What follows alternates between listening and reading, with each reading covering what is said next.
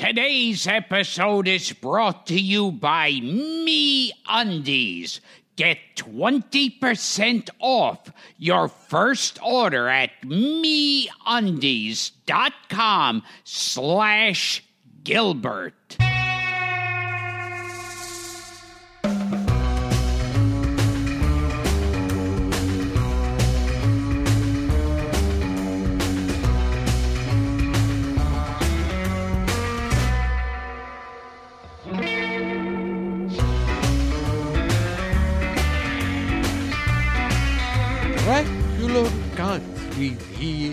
Again, rising from the dead to introduce you to part two of Gilbert Gottfried's amazing colossal podcast. Our special Halloween episode. This week, we speak to the grandson of one of my former co stars, Lon Chaney Jr. We speak to his grandson, Ron Chaney. Then I talk to a former child actress who shared the screen with yours truly in Ghost of Frankenstein, Janet Ann Gallow.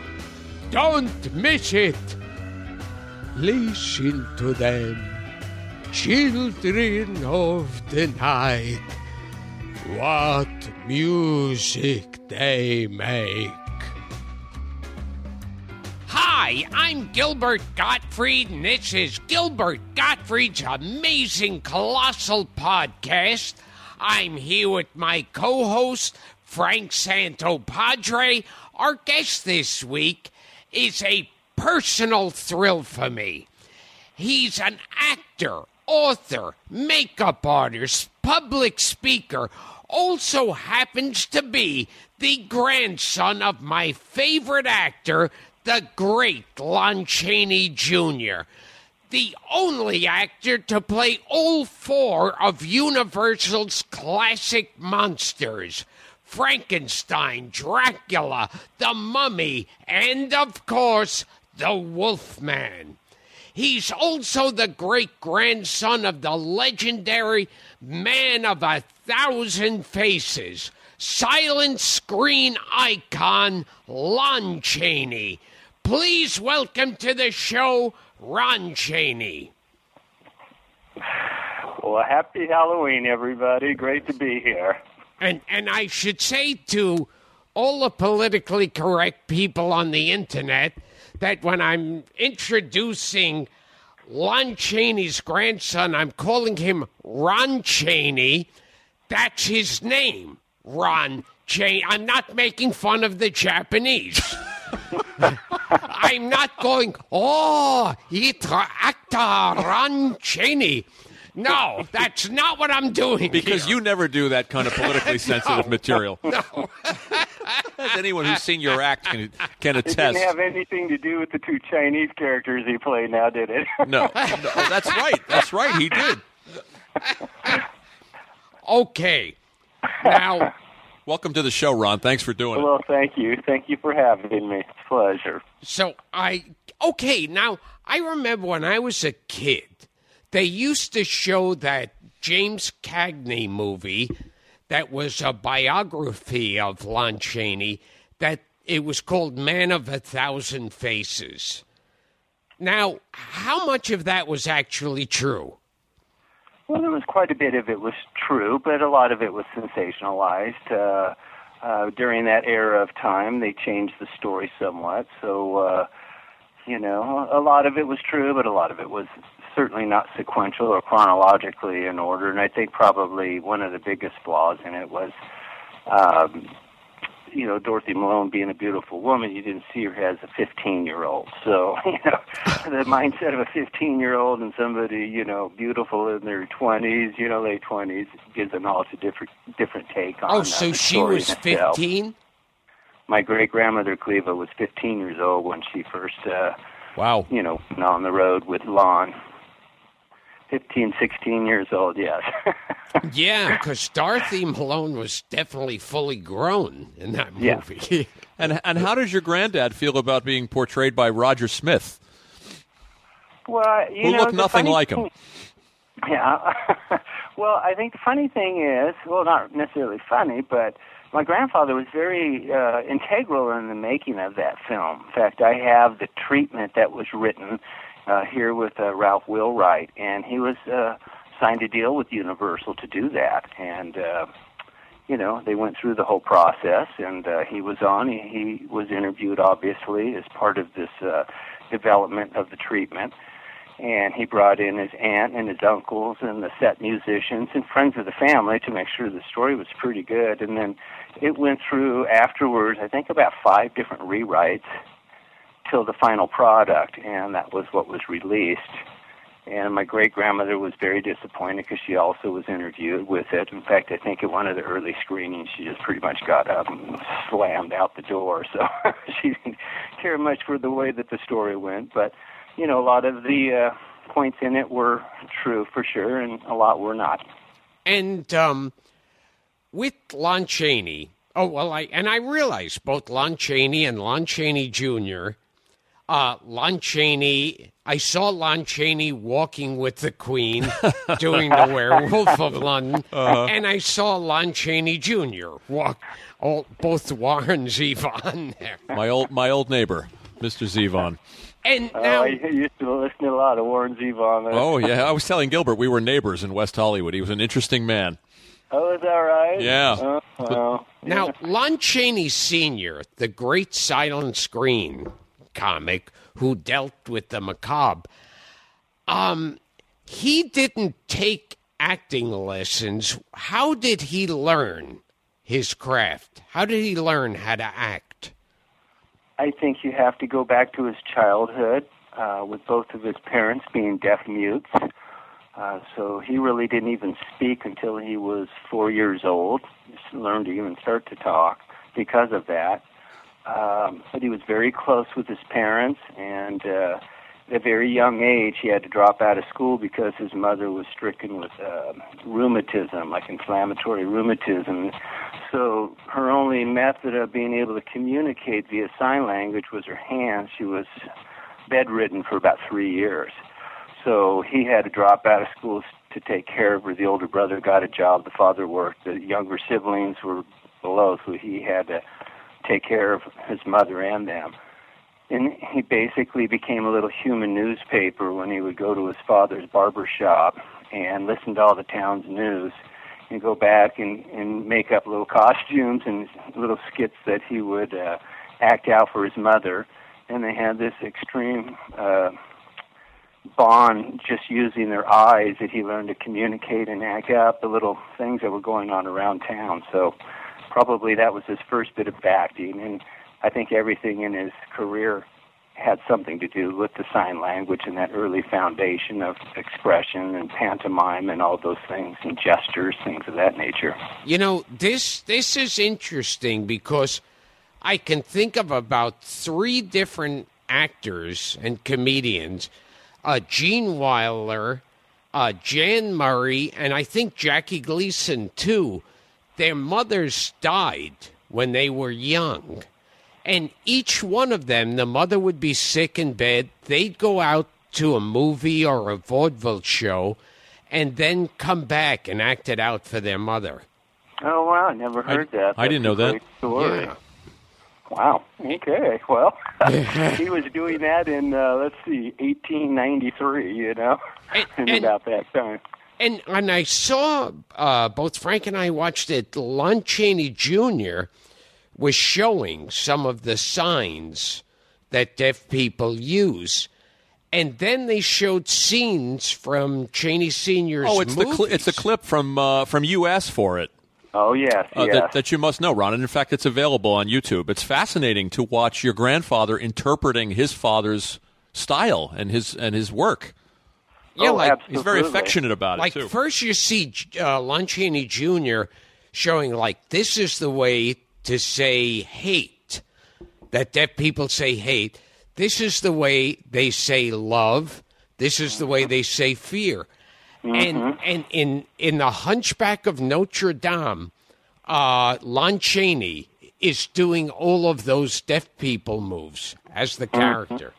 Absolutely. You could see abbreviated versions throughout his career. Even in The Phantom, you just see subtle gestures that kind of to somebody that would be deaf that could read that type of thing, it would make sense to them. So there was always something that he would add, whether it was via that sign or expression or something. He was certainly a master of it and unique.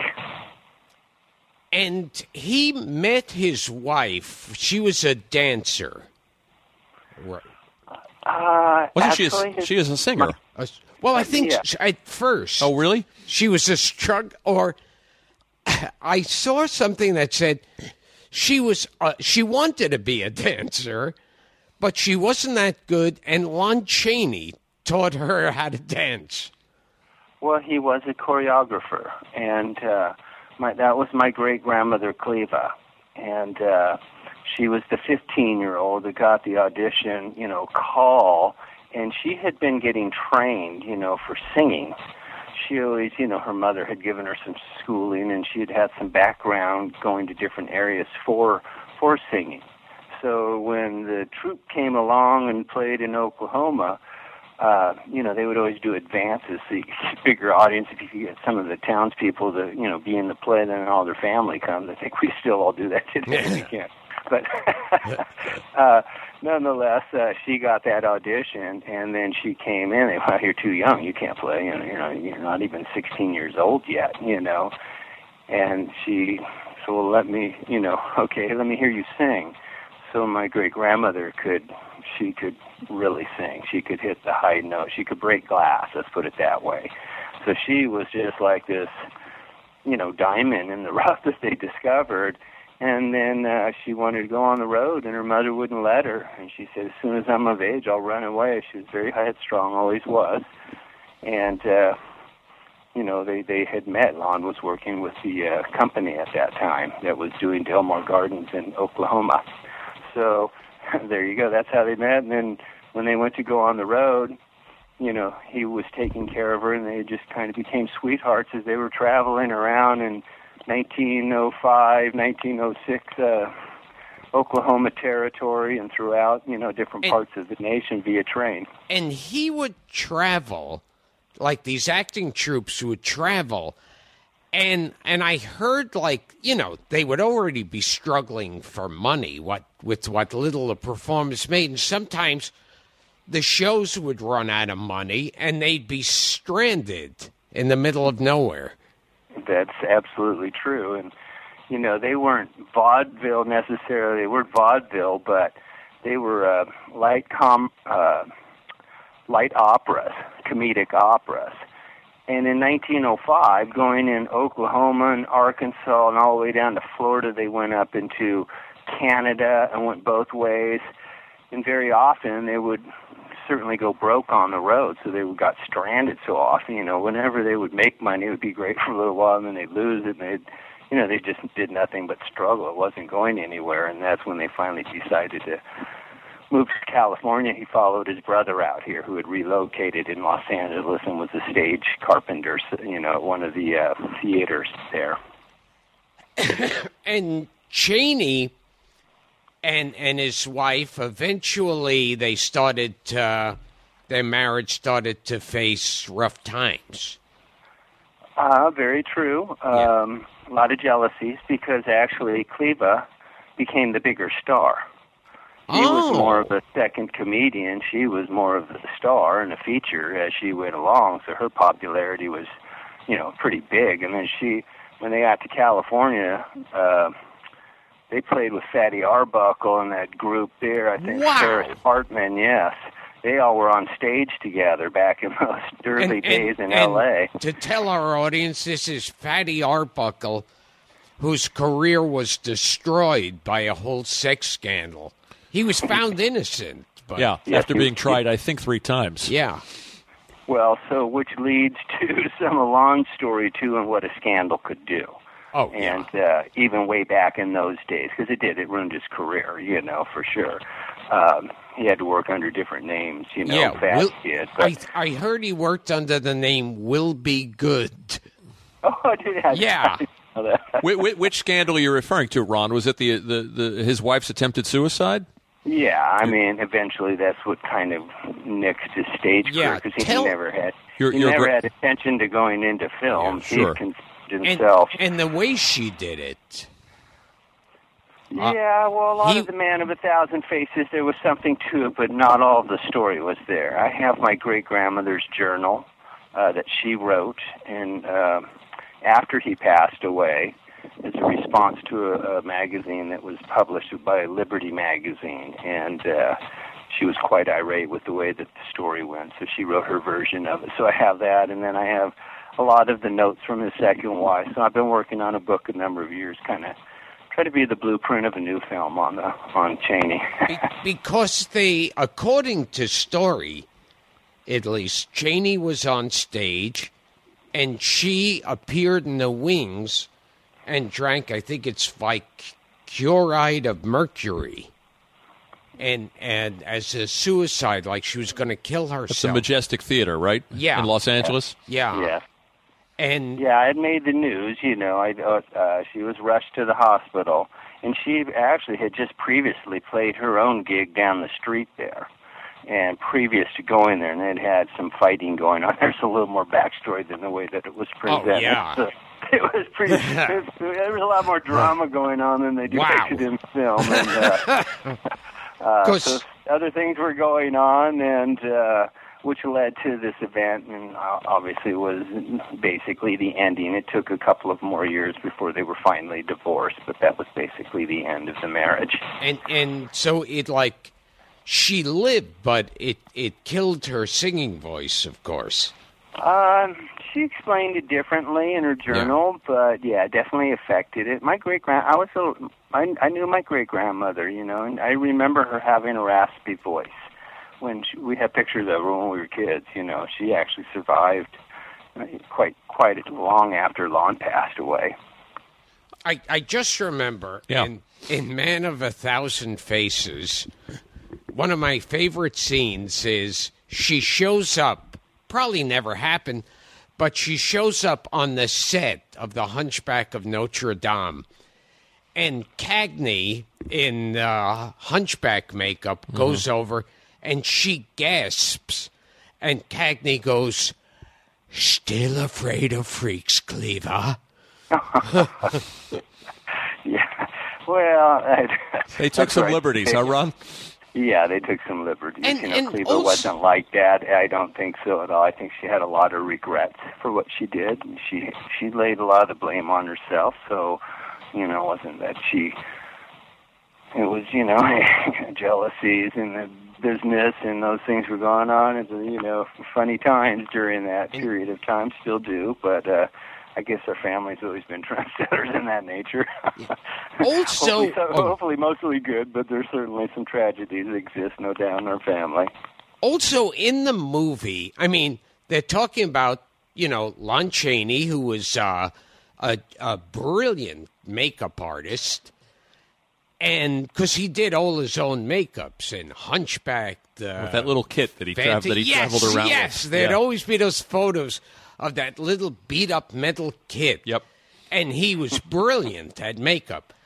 But in the movie, they used one of the Westmores to do Cagney's makeup. And i it's so one of the biggest glaring problems there. And, and the Westmores are talented, but the makeup was terrible. Interesting. Yeah, well, that was another big discrepancy. You Yeah. know, my my search always to find the right person, you have to have similar bone structure, or you know, and I think that was the difference. Uh, if you look at Cagney, he had a little bigger head. Lon was much thinner, so no matter what appliance you would put on, it didn't look. You know, and it's kind of hard. I think that's always the tough part to compare yourself to Lon. You know, and it was only one of them, so you know you're comparing yourself to the masterpiece. You know, of what he created. So, plus they had some issues. I I do believe with uh, uh, Universal, MGM. If you remember at the end, they show the different pictures, you know, kind of Oh, yes. in Oh, yeah. drawings. Was that because oh, that was because MGM still held rights to those films, so that's how they had to depict it to get around that. And the funny thing is, I I've seen photos of you and films of you. Uh, you actually have a resemblance to your great grandfather. Yeah, I do, you know, and uh so I do go into the makeup. I enjoy it. I do it for more for fun, for tribute. Uh but usually I've I've written something and I, I usually have a there's something behind why I do it, whether it's just a test for or for fun or for the fans to enjoy, then I'll do it for those reasons. But with most of the makeups I've done, there was a reason behind each and every one of them. So, with different projects I'm working on. You know, I saw an interview with Forrest Ackerman, Ron. He said if you're, I don't know if you agree with this. I'd be curious. He said if your great grandfather had lived, that he would have played Dracula. I mean, he was being he was being courted to play Dracula uh, at the time of his death, but. Forrest Ackerman was saying he would have played Frankenstein, he would have played Jekyll and Hyde. He believed that he would have gone on to play all the classic characters, or at least been offered the roles. You would have thought so. I would agree with that too, because think of it. You know, MGM loaned him out before for the Phantom. He was under contract, but they knew that his star would get bigger with the Phantom, so they loaned him out for that. And why would they not loan him out again for another big role like that? Uh, Right. Would make sense that he would have been in line, or probably, and his contract would have been ending too, so he would have been, you know, uh, free again. He would have been independent. Although I think he enjoyed working with Irving Thalberg at MGM. He's one of the few executives he trusted. And his death, of course, in 1930, we've talked about this with, with Bela Jr., Yeah. opens the door for Lugosi Oh yeah. to be cast as, as, as the Count. Yeah, it is funny how that all came kind of full cycle there, um, because you know Chaney not doing it, it went to Lugosi, and then of course he turned down the Frankenstein, so Karloff got it. Right, and then right. Ten years later, they were looking for someone else and got handed back to Chaney again to finish up. You know, so that was kind of cool. It's a cycle. Gilbert, you thought I thought you thought this was uh, you think this was interesting, uh, and you probably know this already. Yeah. But Forrest Ackerman was saying that gr- he believed that Groucho. Do you know this? Have you heard this before? Oh, I'm not sure. Patterned his crouch and his uh, p- part of his character, his movements in Lon Chaney in London After Midnight. Yeah, I had heard that. Someone who had seen London After Midnight, which is a totally lost film. All you see is a scary vampire makeup he Yeah. has. But they say that the walk, I mean, people who saw it now, you know, who remember it laugh because he's walking around like Groucho Marx. Have you heard that, Ron? You know, I did more recently. I never knew that, but yeah, and I tried looking it up to see what he walked like, you know, and it kind of was a he would bend his legs inward and kind of into this stooped crouch. So, yeah, they look similar. And, and the funny thing is, Chaney, who did this scary makeup, Phantom of the Opera, and all these others, never actually was a monster in any of his films. You're right, you know, and if you look at uh, very much the theme of his films, it was the unrequited love, and he sacrificed himself most often for somebody else's happiness at the end, which. And then he played all these deformed characters or misread characters, which leads you straight back to the deafness in the family. And, you know, I'm sure there was a lot of ridicule. His father's name was Dummy in town. He was Dummy Chaney. He was the barber, you called Dummy Chaney. So he had to listen to that stuff all his life. So Yeah, that's what they call deaf people, dummies. well, that was really what they called him, even when they do interviews. Oh yeah, oh Dummy Chaney, yeah, he wore pads over there. He was a barber in that head barber shop, you know, uh, in Colorado Springs for 35 straight years. The head head barber, you know. So you can imagine somebody with uh, sign language and using their hands, how adept they would be to doing shaves. Of course, there's razors and everything else. I mean, and he did. He sat at the head chair the entire time and was like in a suit every day on time, and that's where a lot of Lon's fortitude came from. Was just definitely the character, just like his father. Well, and the work ethic. I mean, and the sacrifices, the physical toll Oh, that some of those costumes and and Oh, and yeah. makeup. I, I, I- forgive me, Ron, and I'm, I did did some research on this, and I can't remember the film where he's playing a legless uh, where he's got his knees. Oh, is that the penalty? I think it's the, is it the penalty? Yes, yes. It's- and he's got the and he's got his legs strapped up behind the uh, the top coat. And and Yeah. you know the phys- the the, the And- pain that he must have And endured. I heard he would jump and land on his knees. I I would recommend if any if the audience has never seen a Chaney film, that would be one I'd I'd recommend seeing because you truly think he had no legs the way Yeah. he devised this thing, and he did definitely torture himself and probably most of his roles And in some way or another because it was always left up to him to create it, so he Yeah. had to figure that himself. And I heard with the hunchback, the hump on his back was like 60 pounds. And he wore these straps to keep himself bent over the whole time. Yes, you can see the harness, and it does it as this you know kind of center chest piece of ring where it would they would latch the you know the strap on it to pull him down, so he, he physically couldn't stand up straight. He was stayed hunched, so. He suffered for that one too, and also after that, he had to wear glasses because he did damage to his eye. Oh, geez, this I hadn't heard. He, Ever, ever after the Hunchback, he had to wear. You'll see him wearing glasses after that. oh, wow. yeah, I mean, that's what I'm talking about. I mean, the personal sacrifice that that he went through for his art. He, he, Well, the funny, you know, how how do you know until you do it? And by the time you do it, then the damage is done. I mean, I've kind of experimented with the, some of the makeups, and you know, I did a little test on London, and kind of think I figured out how he did one of his things, and you know, it was it definitely was painful, and you know, my eyes aren't weren't quite the same afterwards, but uh, you know, it was trying to find that secret, you know. And is it true? See, because this, you never know when it gets to be a story, that he used a fish hook to turn his nose up as the Phantom of the Opera? Well, I'll share this since I shared it at the event I did last week. Uh, he, uh, my grandfather, kind of threw him an idea when he was watching him, trying to figure out how to flare those nose, his nose up, and he was trying different things. And he said, you know, why don't you? Hey, how about a lady's hairpin? You know, you kind of pull it up on there, and he thought it was a pretty good idea. And uh, so he tried it. Now that's pretty good, you know. But after about two days, it ate right through his nose, and Graham said he, he bled like a stuck pig, you know. and he cussed him out for that. and, then, and then he went back, and then he said, "Well, but but he, he they gave him he needed time for his nose to heal, so he started working on the mouthpiece, you know. So yeah, he did some extreme thing. He figured out something else to work, but uh, you can see what he went went through, and again, how would you know till you've already done the damage, you know? And Chaney, uh, when he was a struggling, well, anything, he, he just wanted to have a career in showbiz.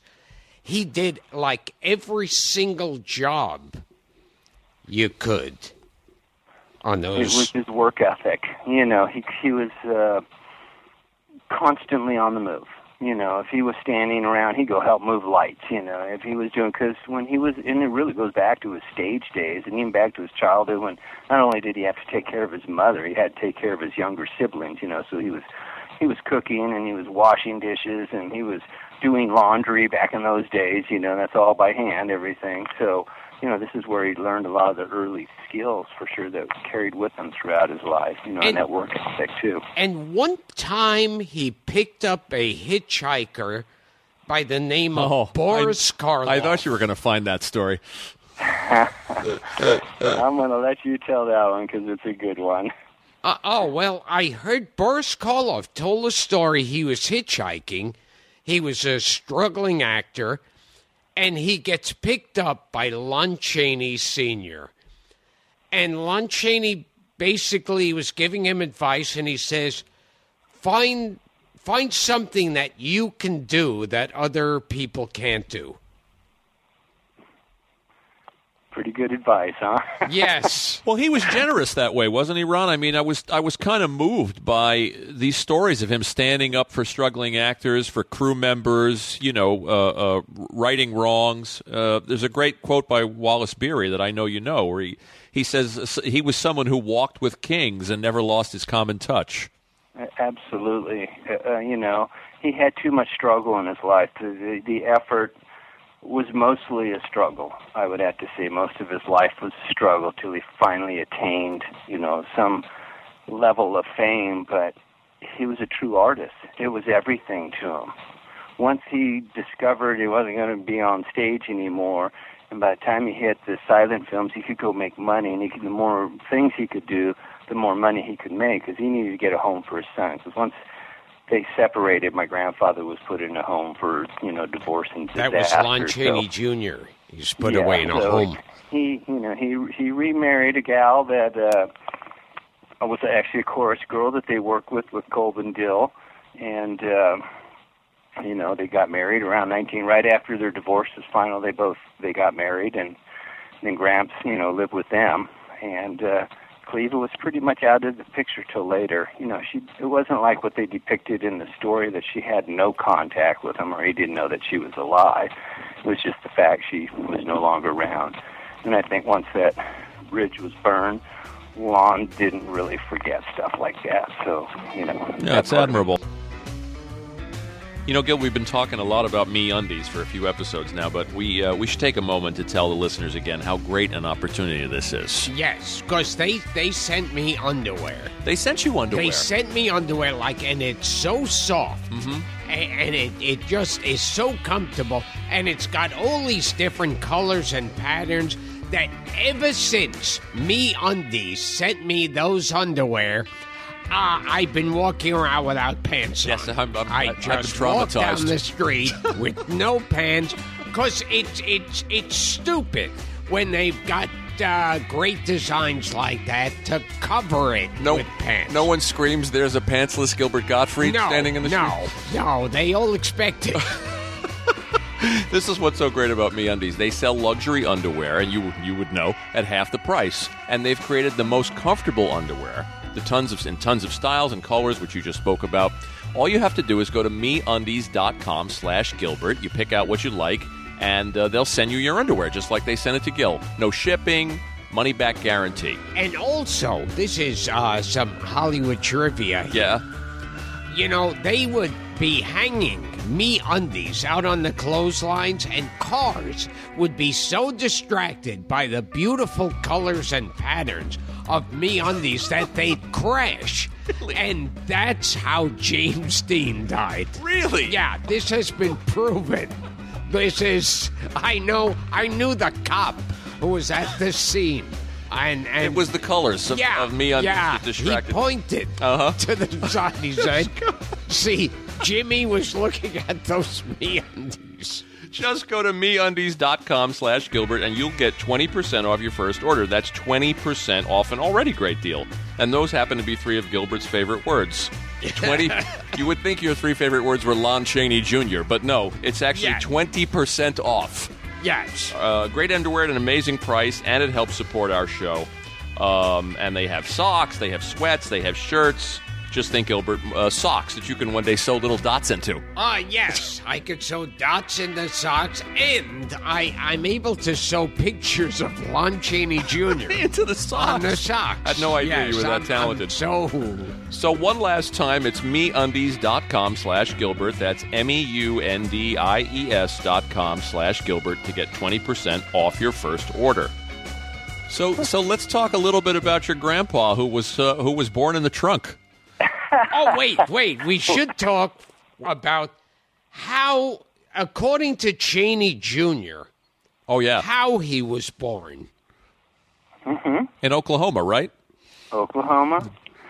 They were at Delmar Gardens. I went there uh, to, to try to verify it. I just could not, for the life of verify where this old uh, place was, Belle Isle, because there was no lake there. And then I went to the, uh, I think the Oklahoma Historical Society. I started researching, and finally I found it. It used to be this wonderful place, but then it was overrun with mosquitoes, so it didn't exist. And there was pictures of this lake there, and. uh during February. Of course, it's cold in February, and you know, Cleveland Yeah, went into an early labor.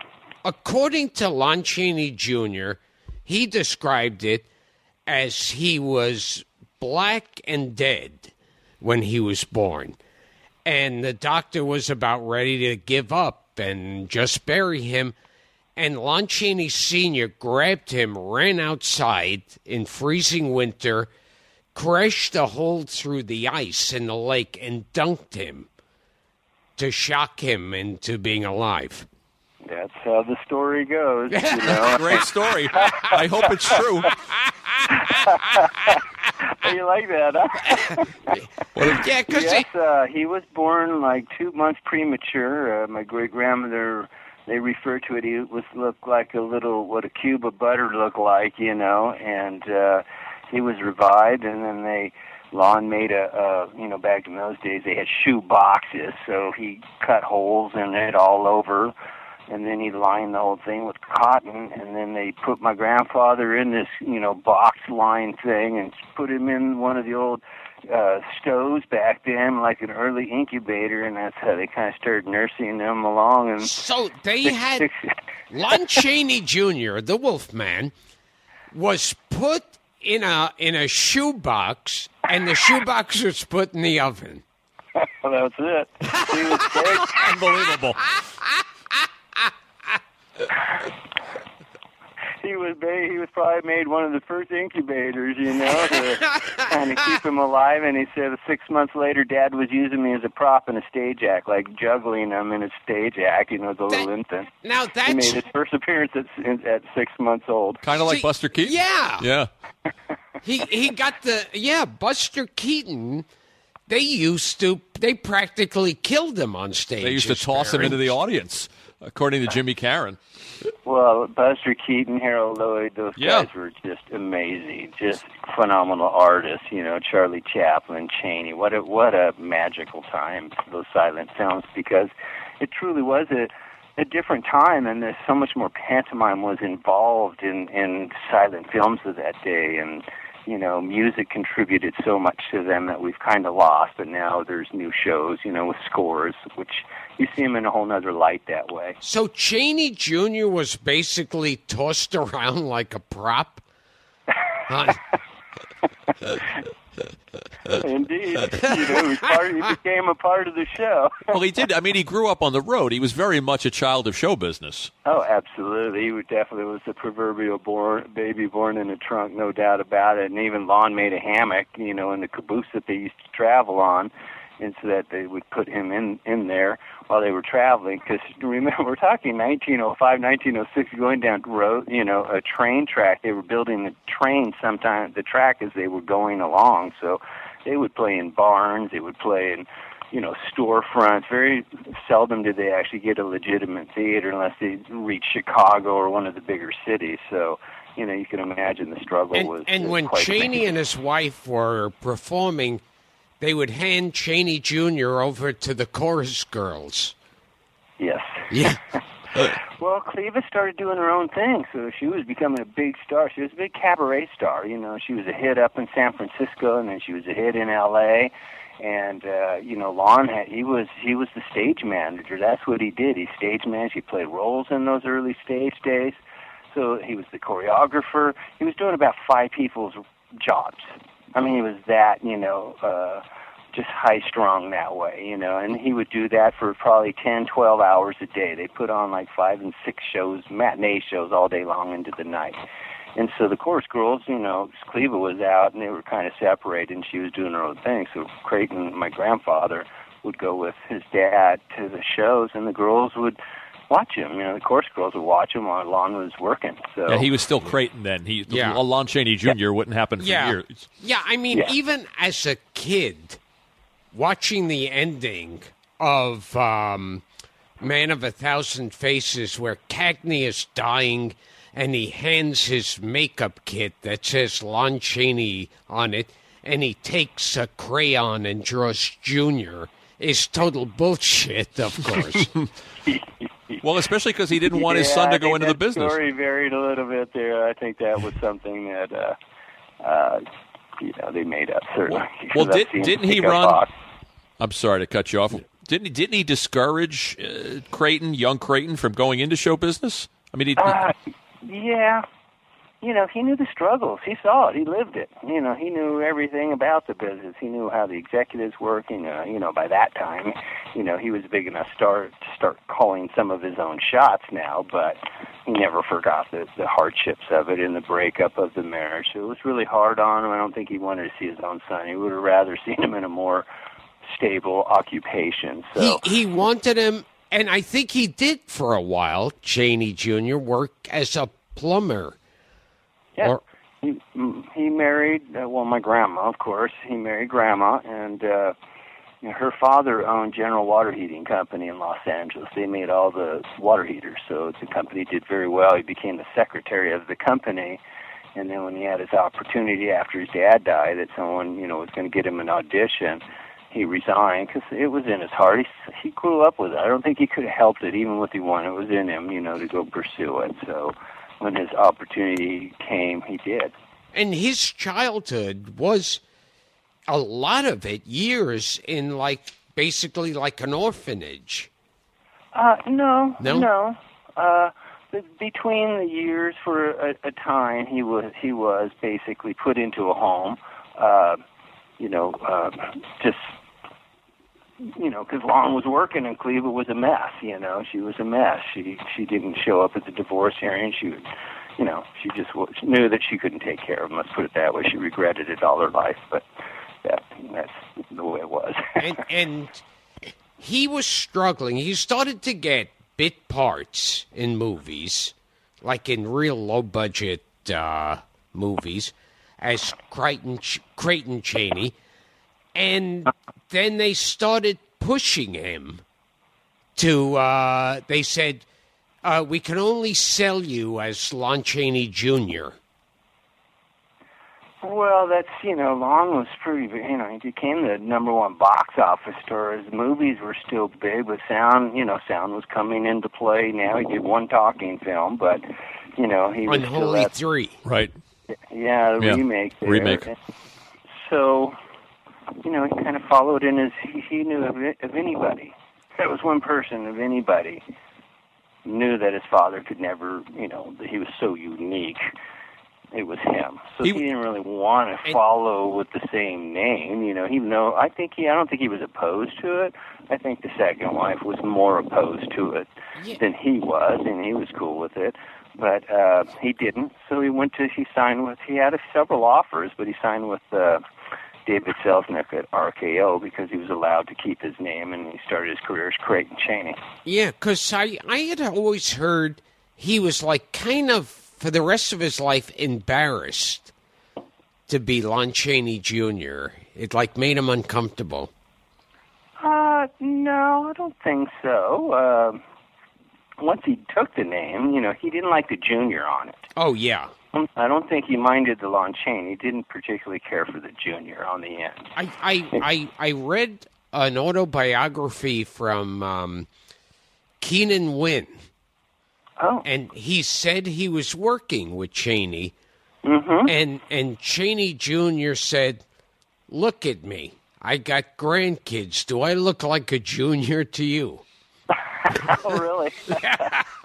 oh, that's cool. I never heard that before, but I I have some pictures with them together. So, well, that's cool. is, I, oh, No, I was just going to say, is it safe to say, Ron, uh, Ron, that the name changed actually gave him a career boost when he went from Creighton Chaney to to Lon Chaney Jr. Did the roles Uh, did the roles improve? Was there a direct connection, or was it just that that, that No. uh, he was starting to break through on his own? No, he uh well, he did get more money. He signed with Fox, so he got a contract with Fox, so he was paid better, but he didn't get any particular great roles. And then when he uh left Fox or when the contract ended, he struggled. I mean, he was struggling, struggling, struggling to the very end. He'd been divorced and remarried and uh kind of lost his family through all of this going into the picture business, you know. Um and then he did of Mice and Men. yeah. Now, originally, Broderick Crawford was cast as Lenny, but Chaney really uh, campaigned for it. Well, he'd done it on the stage, yeah, right? in California. And once he did it in the West Coast, they they opened and then they went to San Francisco. It was a huge hit up there. They came back, did a L.A. show, and from then on, uh, you know, that gave him his opportunity to obviously play it in the film. That's why Broderick didn't end up getting that role. And then it's kind of funny later in their careers, Gramps played. Uh, he played Harry Brock in Born Yesterday Yes. in a subway circuit back east, and he was hoping to get that film role, and then Broderick took that one, so they kind of got back at each other. And they were good friends too, and used to brawl and drink and have a good time together. And I heard Cheney Jr. was like, they were using him before he even had the part to test the other actors who they they, they were auditioning for of Mice and Men. Isn't that how Lewis Milestone got convinced? Uh, yes, Ron? absolutely. That's how he got the role. He didn't want to have him, but he did test. And uh, what was it that he said? He said something along the lines that after he tested all these different ones just to read the parts for the other actors I was auditioning, I couldn't see anyone else playing that role after all of that. it's funny. I like Roger Crawford, but I don't see him. Yeah, I don't see him as Lenny. The, I, I guess he was good in it. and He did it on Broadway, but now you know. Yeah, I can only Yeah. uh, throughout all the versions of that Yeah. that I've seen. There's one with John Malkovich. Oh yeah, I can only see uh, I'm the, your, I your grandpa. I can't, you know, in the same way, I can't, I mean, when after Phantom of the Opera, any version of Phantom of the Opera was terrible after the Chaney version. There was the Herbert Lom, the Didn't Claude Rains did it? Yeah. yeah, and all mm-hmm. terrible. And mm-hmm. and now now supposedly the other versions of, of Mice and Men that they've done over the years have been good, but I can't watch it with without Chaney and Burgess Meredith together. Uh, You know, the other guys were wonderful. I think they all did a marvelous job, but you know, Gra- Gramps was the best Lenny ever. Yeah, and and whenever uh, Chaney Jr. gets maligned, which you'll you'll see people write and they'll talk about him being some terrible actor or something. I I always think then they they obviously haven't seen of Mice and Men because his performance was amazing in there. Oh, absolutely. Uh, honestly, I've seen Gramps in a lot of films. We used to watch him on TV here and there, you know. Oh, there's Gramps. Oh, that's cool. He's in another movie. And he did a lot of Indians and mostly westerns and things like that. Of course, horror films. But it was when I saw of Mice and Men that he really. I didn't see him as my grandfather anymore. I saw him as his character. He was so good at it. I mean, even to me, I, I believe that was his best role ever. Was was it a setback for him, Ron, not getting the part uh, in the Hunchback movie in 1939? I know he was up for the part. he was up for the part. Um, would he have done it? Uh, yeah, I think he would have. You know, he knew sign language. He grew up with it. He lived with his grandparents. Uh, communicated via sign. It would have been interesting to see what he could do. And I actually have a photograph. I think he did a test makeup on it, and I've got a photo in my our archives that. Uh, He's actually the hunchback, but he's about that age. Of course, he did it later on Route 66. He Yes, much sure. older. Sure. But this one is from a much younger, so I'm imagining without Now- actually seeing it, it's got to be the test for it. I kind of wonder, though, if it was good that he didn't get it, because then it could have been like, you know, Frank Sinatra Jr. singing a Frank Sinatra song. Interesting. And, and everybody would immediately go, oh, he's not his father. Well, and that always concerned him. I mean, you know, when you have a shadow like that over you, it's you know, no matter what, people didn't mean it intentionally, but they, you know, no matter at one point or another, even when they were talking about his own long and you know, long career, it inevitably would always they'd lead to his father and want to know about him, you know. And it's you know, sometimes you, you probably after so many times you get a little frustrated with that, but you know, you know, he was very proud of his father, loved him, and you know, they had a they there was some tough times in there, so you know, And they then- all bore scars. then that led him on to Man-Made Monster with Lionel Atwill. Well, you know that's an interesting. I, Yeah. I, I wanted to ask Ron if that's Yeah. a turning point. You think Ron in his career because he's coming off of, of Mice and Men, which is a prestige film, Mm-hmm. and I guess then One Million BC. You know where, he, of course, where he makes the makeup, and then he doesn't get a chance to to, to use his own makeup because of union Mm-hmm. rules. But but but you, it looks like it, there's a certain career trajectory or, or or a career direction there when he's coming off of great notices for the stage, a part of, of Mice and Men, and then also the film. And within a year, a year and a half, he's in horror films. Mm-hmm. And it seems like, you know, the corner was turned, and he and he had trouble turning back. By four, and horror films are kind of looked on as people as like, you know, it it gets looked down on. Well, they were B movies. I Yeah. mean, even back in those days, they were considered B movies. You know, nobody's going to like these, but then everybody loved them, and you know, oh, what, you know, we're hitting a jackpot here. You know, you you, you well know there's always money involved, and then people reacted in such a way. I mean, you can go back to. You know, I mean, they did Frankenstein way, way back when that is the thing. But this really the the Hunchback kind of it wasn't really a horror film, but the Phantom really kind of set it. Nosferatu, of course, before that, but it was more on the Europe side. But once it got here, you know, Dracula, then Frankenstein, and then The Bride, and all those cool films, you know, it just there was a mystique that people like being scared. You know, I don't know what it is about us, but until this day, you know, being on the edge is kind of fun too. and and he got his second great part, his most famous role, as Lawrence Talbot, who would uh, turn into the Wolfman. in 41. Indeed, that was his.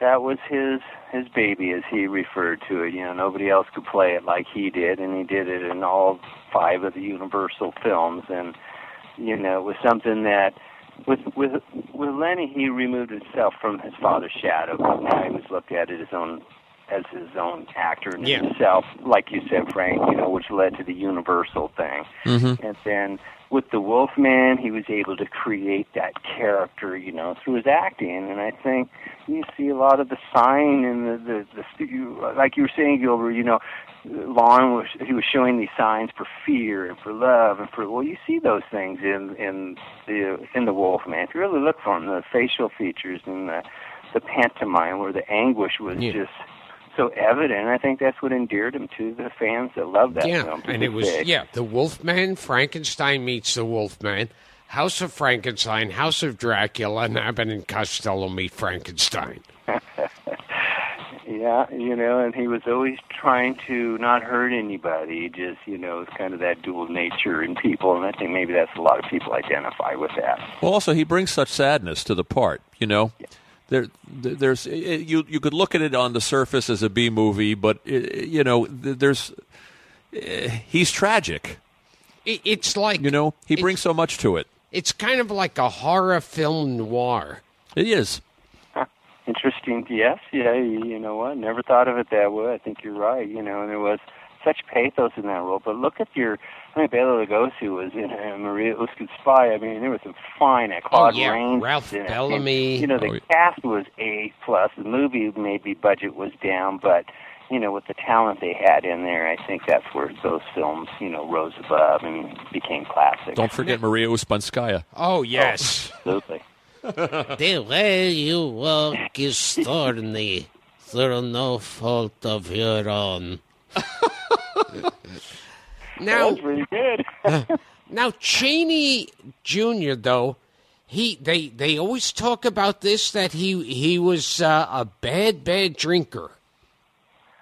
Uh, yeah, you know, Yeah. I'm not going to deny that. Yeah, he liked to drink. There's no doubt about that. Uh, it was during those days, you know. He grew up in the 20s and the 30s and the 40s, and you know, and then by the time he was doing that, he liked to drink. The guys all drank. He hung out with Broderick and a lot of the stars at Universal were big boys back in those days, and he liked.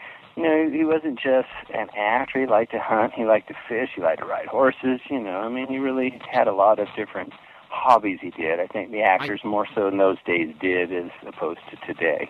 I heard Chaney and Broderick Crawford, since they would be booked together a lot, would get bombed out of their skulls and get into fist fights. I heard Robert. Stack. Robert Stack said that. I read in an oh, interview yeah? that they were kind of the terrors of the Universal lot. Yeah, they would beat each other up, and then then they go action and they do the scene, and then they go back to like punching each other, and not even out of hatred. Well, they were acting. I mean, I remember Gramps talking about that stuff. You know, so okay, we're going to act this out. You know, and you know, eh, both on set and off. Let's put it that way. But on set, you know, okay, I think in North of Klondike they had a great. My grandfather did a lot of great fight scenes. He looked over his overall career, man. He did some great fight scenes. But in that one, you know, he said, "Well, we were there. You know, we were throwing, pulling our punches and turning like you do as actors. They both done stunts in their day, and oh, of course, all of a sudden, you know, they nailed each other. And I said, okay, and then so they, I mean, they really went at it in that, and they were got bloodied up, and and then afterwards they would they would they would have a good time too. And- they did tend to like to drink together, and they could probably match. uh you know, they could match each other pretty good in that regard. But one of the funniest ones was when they were they were they were the terror of Universal for sure. But I don't know if you guys ever saw that photograph of them. My grandfather, he was in one of the sound stages or one of the sets, and he's looking at the ceiling. and All the furniture is like upside down and stuck to the ceiling. You know, and he's got this puzzled look on. Says, "How did this stuff get out?" Apparently, apparently, the night before him and Bride had tied one on, they went in there and they they turned everything upside down. They glued it and hammered it. Also, when they came in the next day, everything was upside down in the set. So they knew who did it, so they got a little bit of trouble on that one. Now, now there was also, and and this this this was a, a bad thing that happened with Chaney through his drinking and the way they would do live TV. He was in a live production of Frankenstein. Do you, do you know this story? Yeah, yeah. Well, it's possible. I, you know, not being there, I don't know, but that is as the story that they were live, and he thought they were doing a take, so he wasn't breaking stuff like he was. and uh It's very strange to watch the footage of him picking up Yes. the furniture Yeah. and then putting Yeah. it down safely. Yes. You go, why is he? Because he's supposed to smash the house to bits. right, right. well, it would make it would probably could make sense that you know I don't know maybe he misread it or he didn't know. It, Oh, yeah. Obviously, he thought it, obviously he thought it was a rehearsal, or he would have broken it. You know, he was a pretty physical guy. He knew how to he knew how to play that role. It's kind of where he had his bread. He called his bread and butter really as Lenny. You were asked about Oh, yeah. as a, as a horror actor, but he was equally as typed as Lenny. And and even up to the when the Monkees was the biggest show on the air, Uh-huh. he reprised his Lenny role. Oh for yeah, that. Lenny and George with Uncle Uncle Leo, Len Uh, Lesser, Len, Len Lesser. Well, he did that throughout his career. You can see Lansing in a lot of it. Oh, when he went back on stage a couple of times, his, I, I interviewed his stage manager at one time, and he said he was pretty frustrated. You know, they play cards after, you know, during the long stretches between, you know, the performances. And he said, yeah, you know, no matter- he would create a character, he'd get the role, and he'd create the character how he want to play it. And when they get there, they'd be directed, and the director, oh man, that is really good, but uh, can you put a little more of the Lenny in it? You know, and they did it to him a lot. So, you know, he just called it his bread and butter, so he could pull it out of the hat at any time, go into that character. So, he was a little frustrated with it, but uh, you know, it also gave him a good living too. Gilbert and I were talking, uh, Ron, about uh, there's there's a clip of him online toward the end of his life, and he's talking uh, with some small degree, I think, of resentment for com- the, the way the comedies, I guess particularly Abbott and Costello and Frankenstein, which he uses the word ruins, you know, ruined the Universal horror stories and the, and, and the horror films. I mean, did he feel that way? Did he? Well, I think he knew the uh, once it went comedy that that cycle was over, and maybe it was the language they used at that time. Even when I read what he wrote now, was different than it is now. So different words could be interpreted differently. You know what I mean? Um, I think he enjoyed it, but he knew that that part of his career was done. They would never take them serious again after a comedy. Because you know he had a, a little bit of a flair for comedy. I mean, he was in a Oh, couple of Bob. Hope pictures. He was in Here Come the Coeds. We you Grant talked had about a Born wonderful yesterday. sense of humor. He really had a wonderful sense of humor. People don't know that, and he was very creative too. But he really had no formal education. He grew up, you know, in a train for the most part. Really, never went to school till he was older, and uh, uh, you And- know, so And it's so funny. In Abbott and Costello Meet Frankenstein, both Chaney and Bela Lugosi are very funny. And, you know, people don't realize it. Oh, absolutely. I mean, well, they're playing it straight, but they're kind of adding that element. Oh, wait a second, this is a comedy, and I mean, playing it like that made it more funny. So You know, they they de- they definitely were both. Uh, I mean, that's a classic. I, I I must admit, I love that film. do you have any sense, or did he did he ever talk about that film, or if he had any fun making it? He did have fun making it. And I, I think sometimes, you know, he he'd been an actor a long time, and maybe sometimes, you know, if they're not like doing it, I know I know that and Costello liked to have a lot of fun on set, you know, and maybe he was a little more serious. like, let's get this work done first, and then we can have some fun or something like that, you know. Uh, but you know, that's You- you know had a great sense of humor, and I know that he loved the movie. I mean, so I don't know why there would be any controversy over it. It was obviously a huge hit for him. When- but he had been going through some personal things prior to that film, so that might have something to do with it. when when I was, you know, I was of that generation of kids who uh, horror movies and old movies started showing on TV. And I wonder if Chaney realized that to my generation, Lon Chaney Jr. was the big star. It wasn't Lon Chaney Sr. to us. We knew he was related, but it was Lon Chaney Jr. that we all looked at as a star. Well, you know, that's interesting. You say, nice. So, where did you grow up? Back east. Uh, yeah, in New York. So, and I was from, you know, I grew up in Palm Springs area in California. It was a small town then, but as I learn now that I do more of the family thing, you know, of all those shows where people on the East Coast and you had your horror hosts back there, they had them in Ohio and Pennsylvania and New York and down east, and you know, I didn't, I never realized that, you know, out here we didn't have that market, so he did. He gained a whole nother generation of fans with those television shows, and then of course Forry Ackerman, Famous Monsters magazine, just you know kind of cemented them in, in that Oh, horror. and, and. I have to tell you something. This right now, I'm I'm interviewing you from my apartment. On the wall, uh, when you come in, We take a picture and send it to you, Ron. yes, there's a fiberglass fa- life mask of Lon Chaney Jr. on the Oh, wall cool. in, in a glass case. oh, cool. I didn't know you were such a big Chaney Jr. Oh, he fan. he's Oh, been my obsessed with your grandfather ever since uh, well since I knew him. Yeah, forever.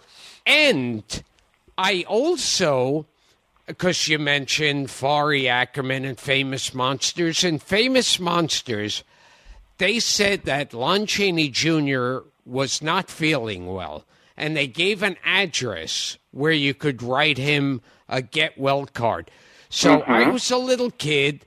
I wrote him a get well card, and I got back in a little envelope a like postcard size photo of the Wolfman, and it was signed Lon Chaney on the bottom. and I great. have that in a frame hanging on my wall. Oh, you have to send picture of the of the life mask and a picture of that to yes. Oh, Yeah, oh, that's- so you I have. know which one. I know which one you're talking about. Did it say Dallas, Texas, or something on the Oh, I back? of don't know. I'd, I'd have to look. You see, he did. see, you know, that's my grandfather. He loved kids. You know, I think that's why I was so close to him. You know, I mean, when I grew up with him, I was a child. He passed away when I was 17 years old. So my life with my grandfather was growing up with this man that you know I knew he was an actor, but he was Gramps to me. We didn't really, you know, he would talk about the movies, but it was just kind of, oh, that's what he did. You know, to me, it was more home, and and then I'd see him on TV, go, oh, wow, I thought he was home. You know. and and it seems like one of the reasons he was so great as Lenny is that in a lot of ways he was a big kid. He was. and and uh I remember seeing a quote where he said if he could, he'd adopt every single orphan because there's nothing lousier than growing up unloved.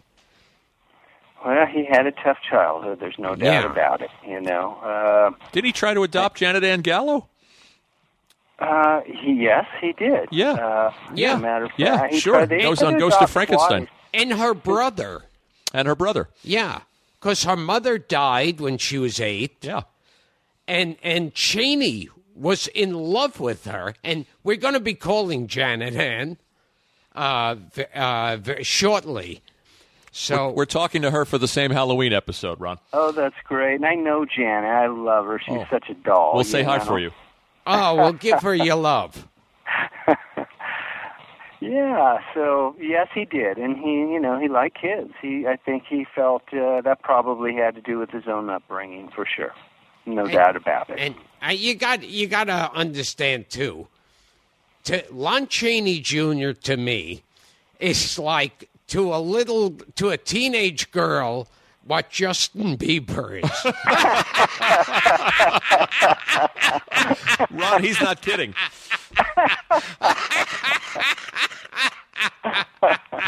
That's hysterical.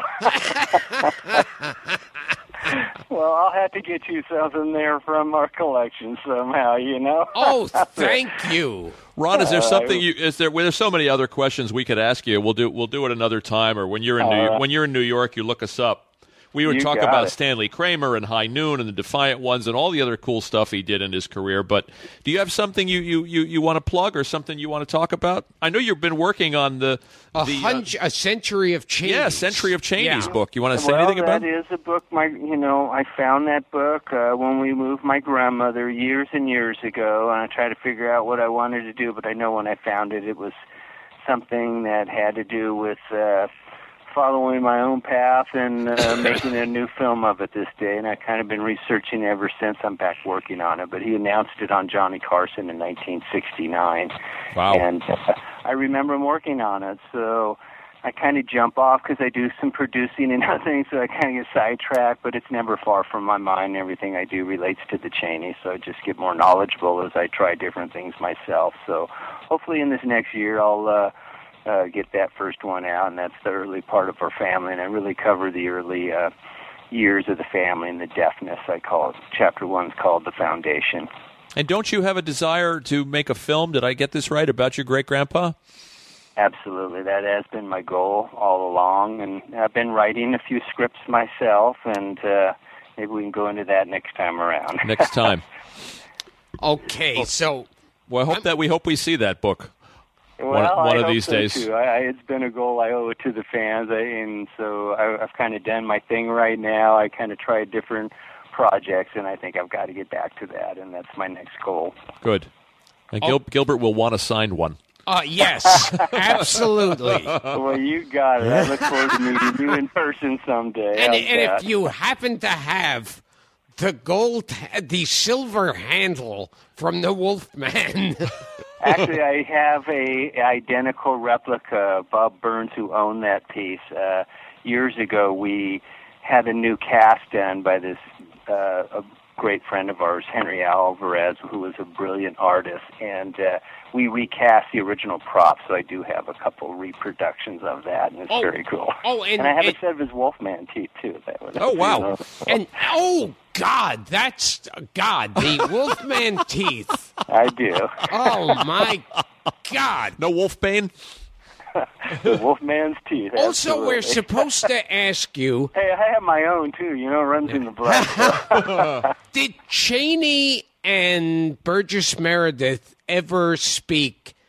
Uh, uh, years. Did they stay in past? touch? Not really that I'm aware of. I tried to interview Burgess once years ago, and he was just coming out with his book, and I wanted to kind of get a comment from him. You know, that's what I've tried to do over the years: get comments from various people, you know, about their thoughts on Shane, kind of put it into the area of the story that it would belong. But uh, he was working on his book, so I really didn't get any real clear-cut comment from him, unfortunately. They were such a great team. Oh yeah, now I'm angry at Burgess Meredith. yeah, you know, he wanted to release his book, but you know, I, I no, got I'm. I'm saying right now on my podcast, fuck you, Penguin. Gilbert. Don't take it to heart, Gil. Ron, Hey, you know, their their work speaks for itself. It was an amazing movie, and if I don't wasn't care. for all of them, Fuck yeah. you, Penguin, and fuck you, Mickey from uh, the from Rocky, Rocky. movies. You know that you know, thir- 39 was a tough year, Ron. That film that film could have won Best Picture. Had it, but I think yes. he could have. Stiff It competition. In the wrong year, and I think he could have won an Yeah. Academy Award for it. But again, best year in film ever. yeah. Yeah. Okay, so I have to wrap up because Janet Ann Gallow is waiting for She's me. waiting for our call, Oh, Ron. shit. I'm Gilbert Gottfried. This has been Gilbert Gottfried's amazing colossal podcast with my co-host Frank Santopadre, and we have been talking to Ron Chaney. That's right, Ron Chaney, uh, who is the grandson of the Wolfman himself, Lon Chaney Jr., and the great grandson of the Phantom of the Opera and the Hunchback of Notre Dame. And and you'll have to come back on my podcast. Well, I'd love to. You let me know when you're ready. And look us up when you're in New York, Ron. I shall. Happy Halloween. This was a lot of fun.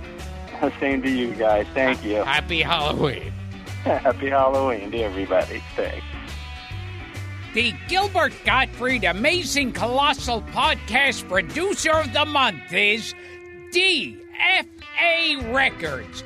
Thank you, DFA Records.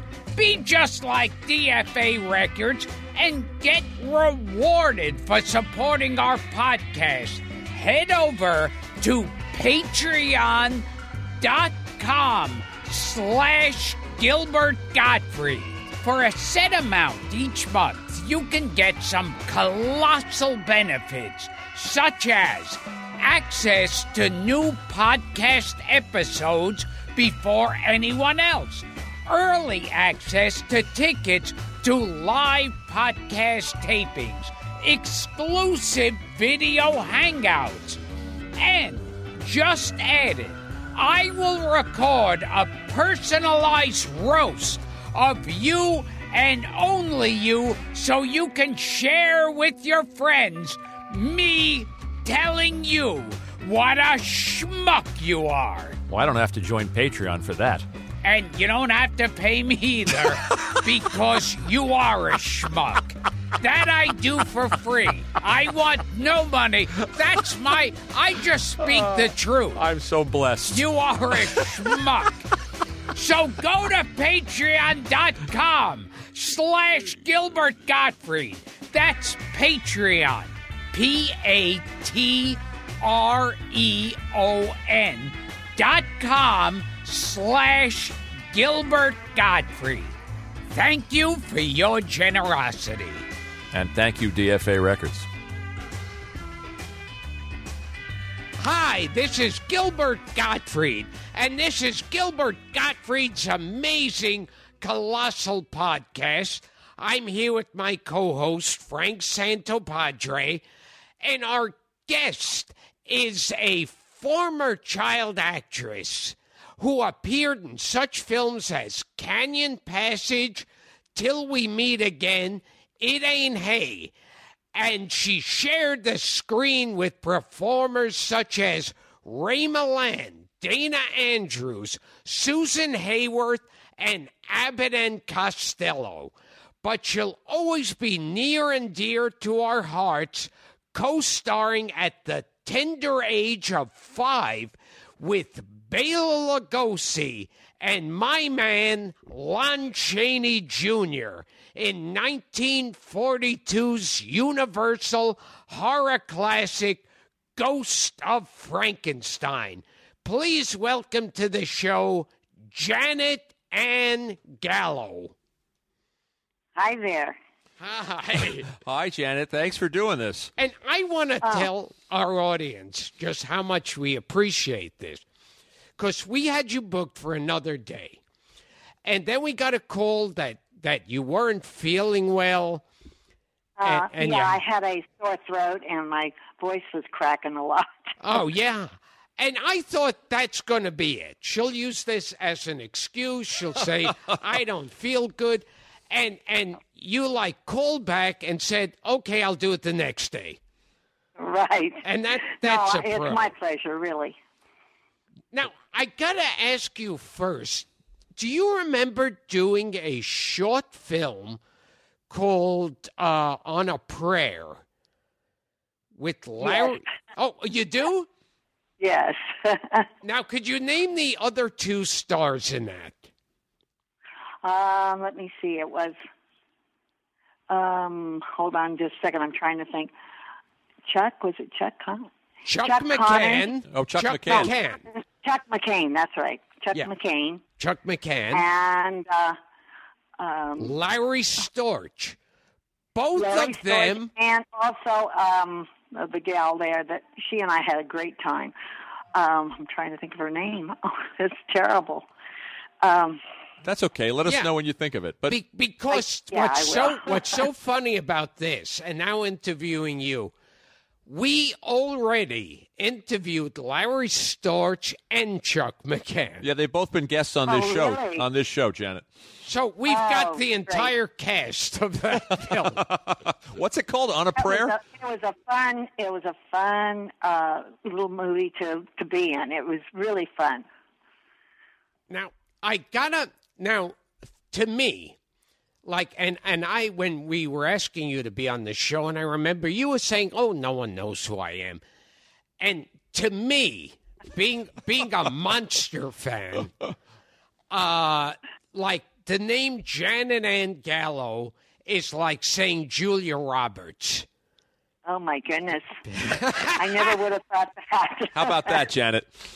That's really something because I I wasn't even involved in in anything uh, ten years ago, 10, 12 years ago. I was just doing my thing, you know, and that was about it. And then I got introduced to a lot of people, and uh, before I knew it, I was doing the convention shows. Oh, great. Now, I got to say to the audience, and this is uh, an interesting thing. The, they're, you're, you're best known to horror fans like myself for Ghost of Frankenstein. Right. And there's a scene in the movie. You're like five years old. You're a little girl by herself playing with her ball. And these Right. like older boys who are bullies take your ball and throw it on a rooftop. Lon Chaney Jr., as the Frankenstein monster, shows up. They get scared and run away. Now, Right. you, as the little girl, are not at all afraid of the monster. You just look at him as a friend, and it's like you could see he's touched by your innocence. And in real life, wasn't that your relationship with Lon Chaney Jr.? Yes, I, I really loved Lon. I really loved him. And uh, when my mother passed away, uh, he and his wife, Patsy, um, wanted to adopt me and my brother, both. Yeah, we just talked about that with Ron Chaney a few minutes Oh, ago. Ron Chaney sends his love, by the way.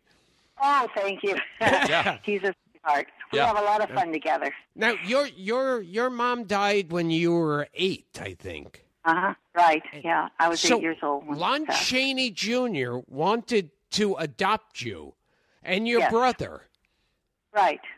but your father was against this. Oh yeah, my my dad wouldn't even consider it, but you know that's because he he said no way, I'm not going to lose my kids. I lost my wife. That's enough. oh, of you know? course. Sure. Now, uh, but you he used to drive you to the Chaney's house, and you and your brother would spend the day with Lon Chaney. Well, really, it was me and my mother. Oh, you and your mother. Oh, okay. Oh yeah, we spent many many days uh, at the Chaney house. Um, my mom was uh, what you would call probably a stage mom at the time, and uh, she she and Lon got along real well, and so did Patsy, his wife, with her. So they used to invite us over all the time. We were always going over to the Chaney's house. And I heard on the set, Lon Chaney, this Lon Chaney Jr., who played the top four monsters Frankenstein, Dracula, the Mummy, and the Wolfman. Uh, and he was like he had a reputation back then. Like adults didn't get along with him, it seems, because he, he, he was a drinker. But you, I mean, it's like uh, you got through to him. I think he, he loved children. He did, and he did. He had uh, two boys uh, from a previous wife, and uh, that's where Ron comes into. He's one of the grandsons, and um, he didn't have any children with Patsy, his wife at the time, and she wanted children, and of course that's how it all came about that they wanted to adopt uh, me and my brother. How did you come to be cast in The Ghost of Frankenstein to begin with, Janet? Well, I had worked in one short little film, uh, Almost Married, I think it was the name of it, and I just had a very small part in it uh, for Universal. And then they invited me back to try out for Ghost of Frankenstein, and my mother took me back, and I got the part. And you weren't at all frightened uh, by the subject matter, by by the by the. Oh no. Yeah. No, not at all. It, no. It's so for funny you. how the movie and your relationship with him imitate each other. yes, that's it- very true. And he would, in his full Frankenstein makeup, ride you around on his shoulders. yeah. A- And he and he would go off, you know, and as Frankenstein, he would walk off and buy you ice cream. Oh yeah, he was very good to me, and so was the director and Bela. They were all very good to me. Oh, tell us about Bela Lugosi. Another. Oh, he was a great guy. Great guy. Very sweet. And uh, I really had the, um, what would you say, the whole uh, cast. I had everybody just having a good time with me. I had fun on the on the whole thing because, you know, it was just like a big game for me. I had fun. Because Lugosi, he was returning from uh, Son of Frankenstein, Right, right, right. where he played the great part Ygor, Uh huh. and it was yes. like a a great role that he- a I know. great Yeah, performance he was good. where he was Very like, good. "Put my brain in the monster's body." Right. Ygor's, Ygor's body is no good. But I will have the strength of a hundred men. Are you, Hey, having, that's very good. are, you- are you, very ha- good. are you having a flashback, Janet? Yes. So the two monsters, Lon Chaney Jr. and Bela Lugosi, were were like sweethearts to you.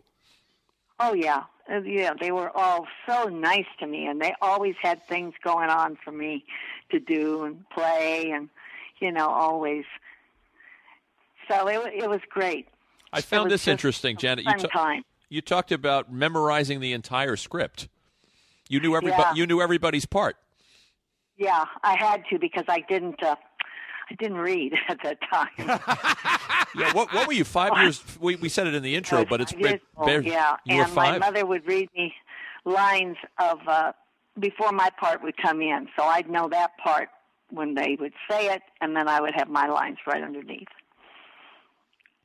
And um, so your mother uh, was like very pretty.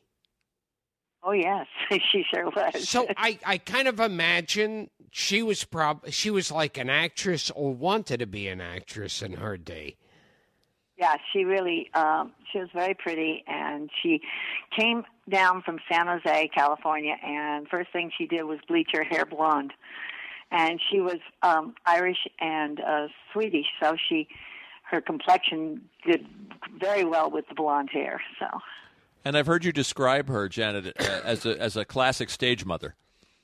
Oh yeah, she was. She was great. She was great. We had a very close relationship uh, as long as I had her.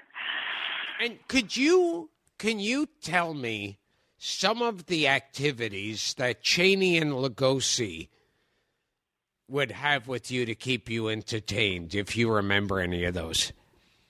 Um, they play hide and seek, that kind of. Was was he wearing the makeup when you? Oh yeah, they'd have the makeup on. See, I used to watch him get his makeup put on, Lon.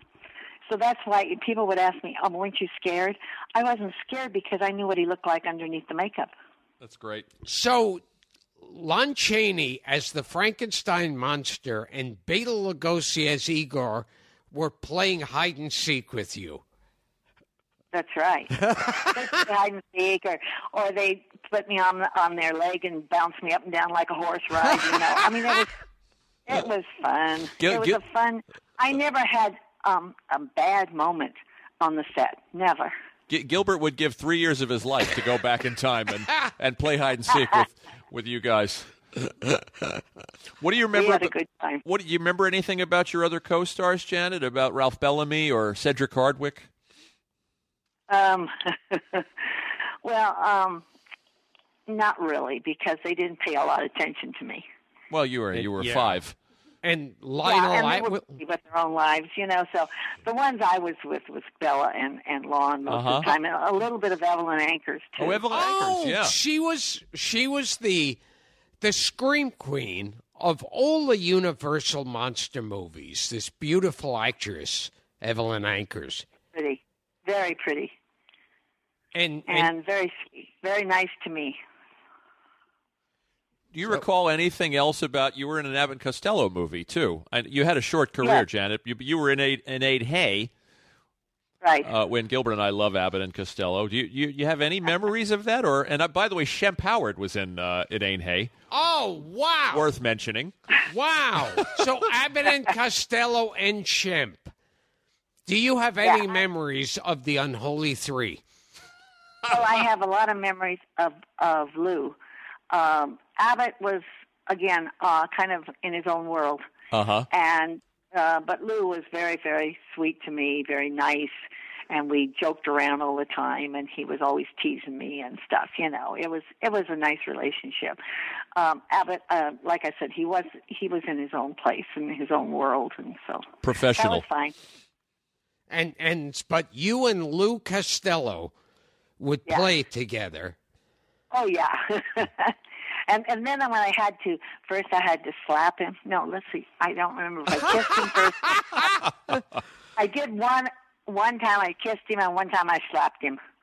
So I can't remember which came first. See, he was used to getting smacked by Bud Abbott in their I know, act. but I smacked him too. yeah, that that's an honor smacking Uh-huh. Lou Costello.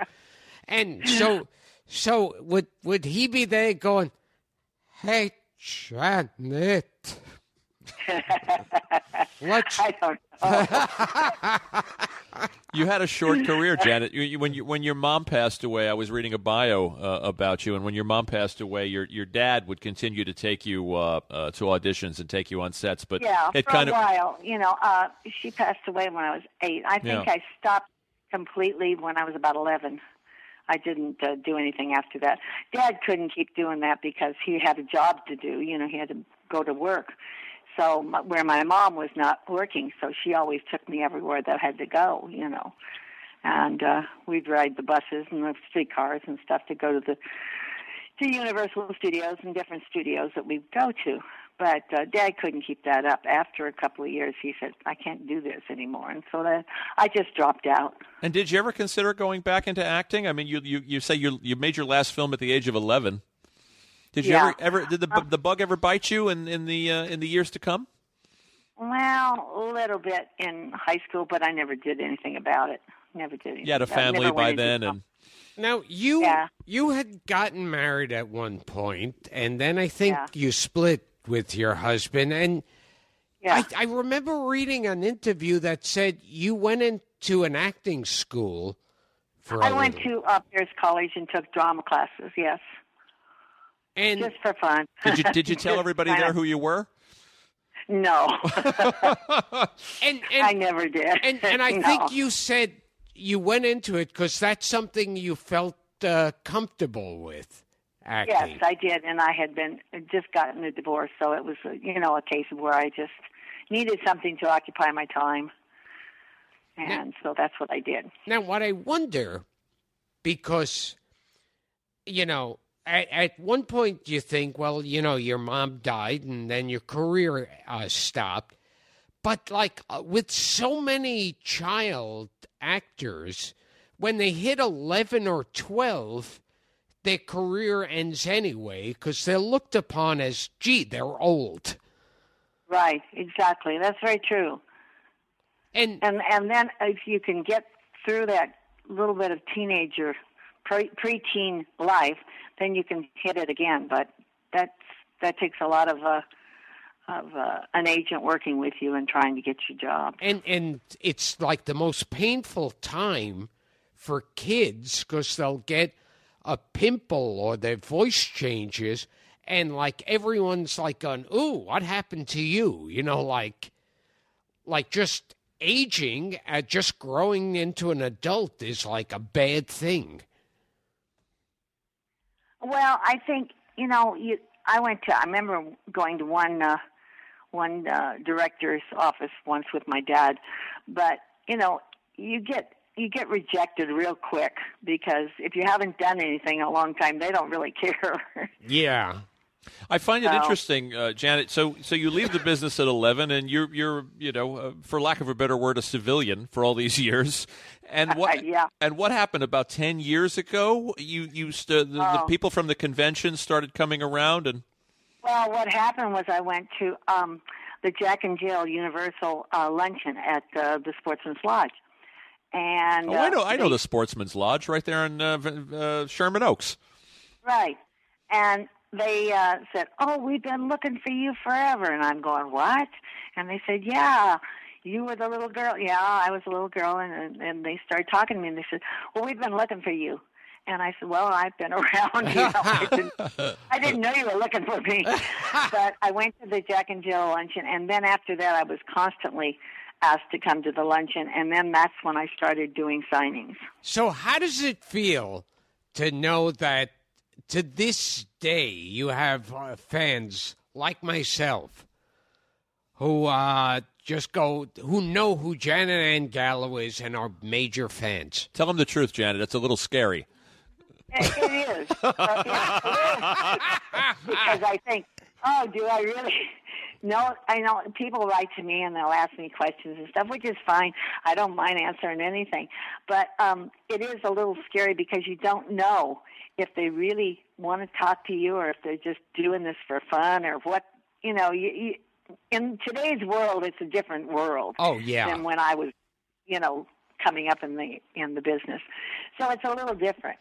But uh, I have met some wonderful people out there at the conventions back east in New Jersey and in uh, Pennsylvania that are just wonderful people. I mean, they're great, And- and they come up to me and bring their little kids up to me, and and it's really nice. It's And- really nice. Now, did you work on a movie with Buster Keaton?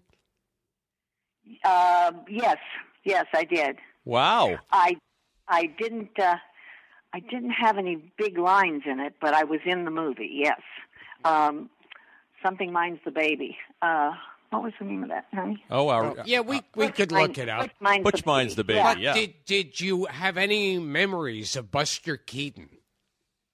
Um, not really, because I only worked on the set just a few times. I had about four or five scenes, and that was it. So I, I Frank and I always laugh about how many guests we've had on this podcast who have who have worked and known Buster Keaton. yeah, I think you're the fifth or the sixth one, Janet. yeah. Well, well, we, I met him and everything, but I didn't have any real lines with him. In other words, I didn't have any scenes with him. right. And being a Oh. oh sorry. Being a former child actress, how do you feel when you hear and read these stories about how many child performers uh, just had terrible lives after that? I know, I know. I, I, I, I feel very badly for them. I had a mother that I think even if she had not died, she would have protected me from a lot of stuff because she was a very strong Catholic woman, and I don't think she would have allowed me to get in with the wrong crowd or anything like that. That's just my own opinion. Well, I have to tell you, Janet, we started, in addition to all the people we've interviewed who knew Buster, Chuck McCann, uh, James Karen, uh, Frankie Avalon, we talked to, who Yeah. worked with Buster. It was actually actually a pretty long list. I think you're the sixth or seventh person. I have to tell you that when we started this podcast, Gilbert and his lovely wife Dara uh, and me, what uh, now almost two years ago, maybe a year and a half ago, and from the very beginning, when we sat down and we started making a guest list, Gilbert was saying, "We have to get to Janet Ann Gallow." She, you, your name was on the list from the very beginning, from day one. Oh, that's and- very sweet. Yeah, That's very every nice of you guys. It's true.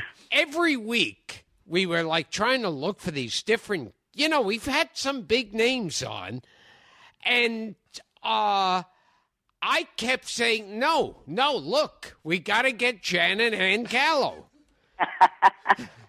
It, it started to become a runner after a while, Janet. Oh wow! Yeah. Well, you know, there's only like um, one show that or one convention I haven't been to yet, and that's the Chiller one. I don't know if you've ever. Oh, yeah, yeah, yes, yeah, sure. We did the one in New Jersey last year. Yeah, I haven't been to Chiller yet. That's the only one. Outside of that, I've been to Monster Madness and all the other um, ones that you know, Monster Madness, uh, Monsterpalooza, Monster. Uh, gosh, I'm trying to think of all of them. They're all different and they're all very nice. I mean, they're really, really treat you very well. and i i gotta tell you this is it's true when i say i look at you as julia roberts and sandra bullock and i oh was my goodness! and I was just telling Ron Chaney, to me, when I watch Lon Chaney Jr. in a movie, I'm a teenage girl watching Justin Bieber.